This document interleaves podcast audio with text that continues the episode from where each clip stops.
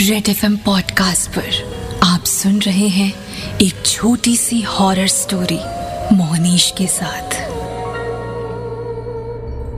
भूत, प्रेत, आत्माओं की बातें, कहानियाँ ही लगती हैं, जब तक आपका इससे सामना ना हो। मुझे भी ऐसा ही लगा था, उस दोपहर तक। मैं रांची के एक अपार्टमेंट में रहता था। रात, जंगल, हवेली, शमशान, या बेसमेंट की बातें नहीं है ये। ये बात है, भरी दोपहर की। मैं और मेरा दोस्त रोहन एक टू बी के फ्लैट में साथ रहा करते थे। एक तो संडे ऊपर से जाड़े का दिन। मैं थोड़ी देर से जागा था। हम आठ मंजिला बिल्डिंग की सातवीं मंजिल पर रहते थे। हम दोनों का कमरा लगभग आमने सामने था।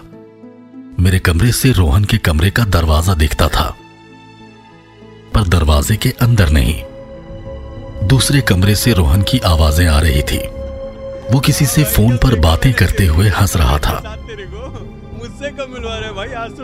मैं भी चाय बनाने चला गया। नीलम दीदी हमारा खाना बनाना और घर का बाकी काम करती थी।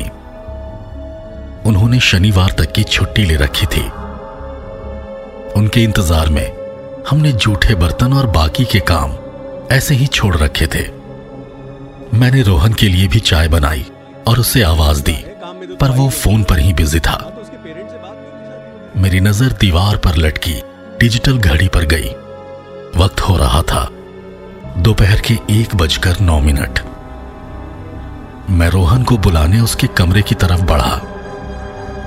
तभी नीलम दीदी की कद काठी की एक महिला को रोहन के कमरे के दरवाजे पर खड़ा देखा। वो कमरे में ही झाँक रही थी और रोहन फ़ोन पर बातों में लगा था। जो हो गया वो हो गया अब तक मैं उन्हें नीलम दीदी ही समझ रहा था। मुझे लगा बिखरे कमरे को देख रही होंगी। उस औरत के हाथ में एक मग था, जिसमें स्ट्रॉ डालकर वो कॉफ़ी जैसा कुछ पी रही थी। सुड़कने की आवाज़ मैं साफ़ सुन रहा था। मुझे बड़ा अजीब लगा, पर अब तक मैंने उनकी शक्ल नहीं देखी थी। मैंने रोहन को आवाज़ लगाई और कहा, रोहन, नीलम दीदी कुछ पूछना चाह रही हैं। तभी अचानक से वो मेरी ओर मुड़ी। मेरे पाँव ठंडे पड़ गए। वो नीलम दीदी नहीं थी। उसके गंदे मटमैले दांत और वो हँसी।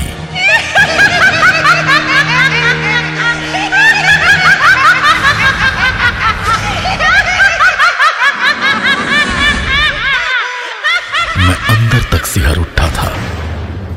मैंने अपना फ़ोन उठाया, स्क्रीन सेवर की घड़ी में। एक बजकर ग्यारह मिनट। अगले ही पल वो औरत अजीब सा बुदबुदाते हुए धीरे कदमों से मेरी ओर बढ़ी।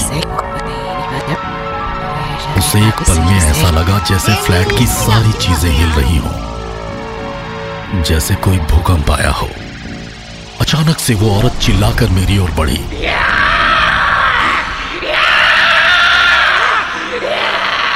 और अगले ही पल वो चिल्लाते हुए फ्लैट के बाहर भाग जाती है।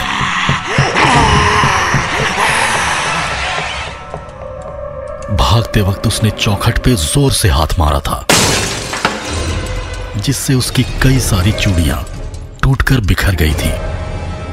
उसकी चीखती हुई आवाज़ दूर जाती महसूस हुई।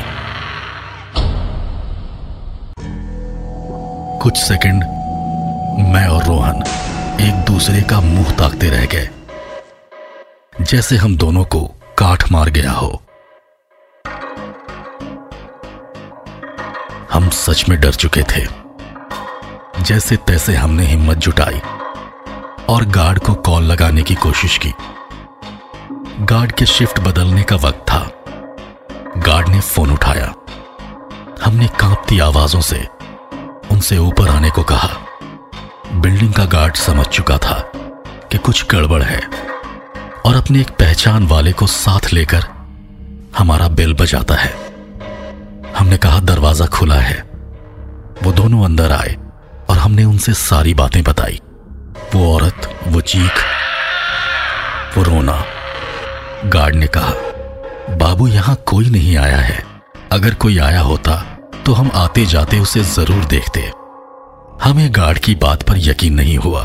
हमने ज़मीन की ओर इशारा किया, मगर ज़मीन पर कुछ भी नहीं था।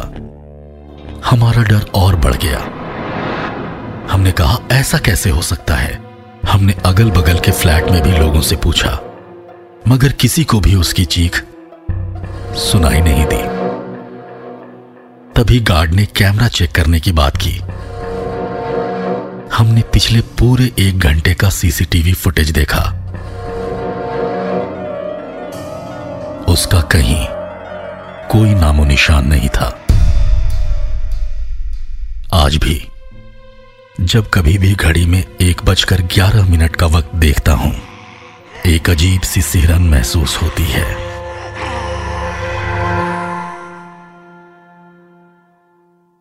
अगर आपके पास भी है कोई डरावनी कहानी तो उसे लिखकर भेज दे मेरे पास। इंस्टाग्राम पे। सर्च कीजिए। R J M O H N I S H red F M podcast पर आप सुन रहे थे एक छोटी सी हॉरर स्टोरी मोहनीश के साथ।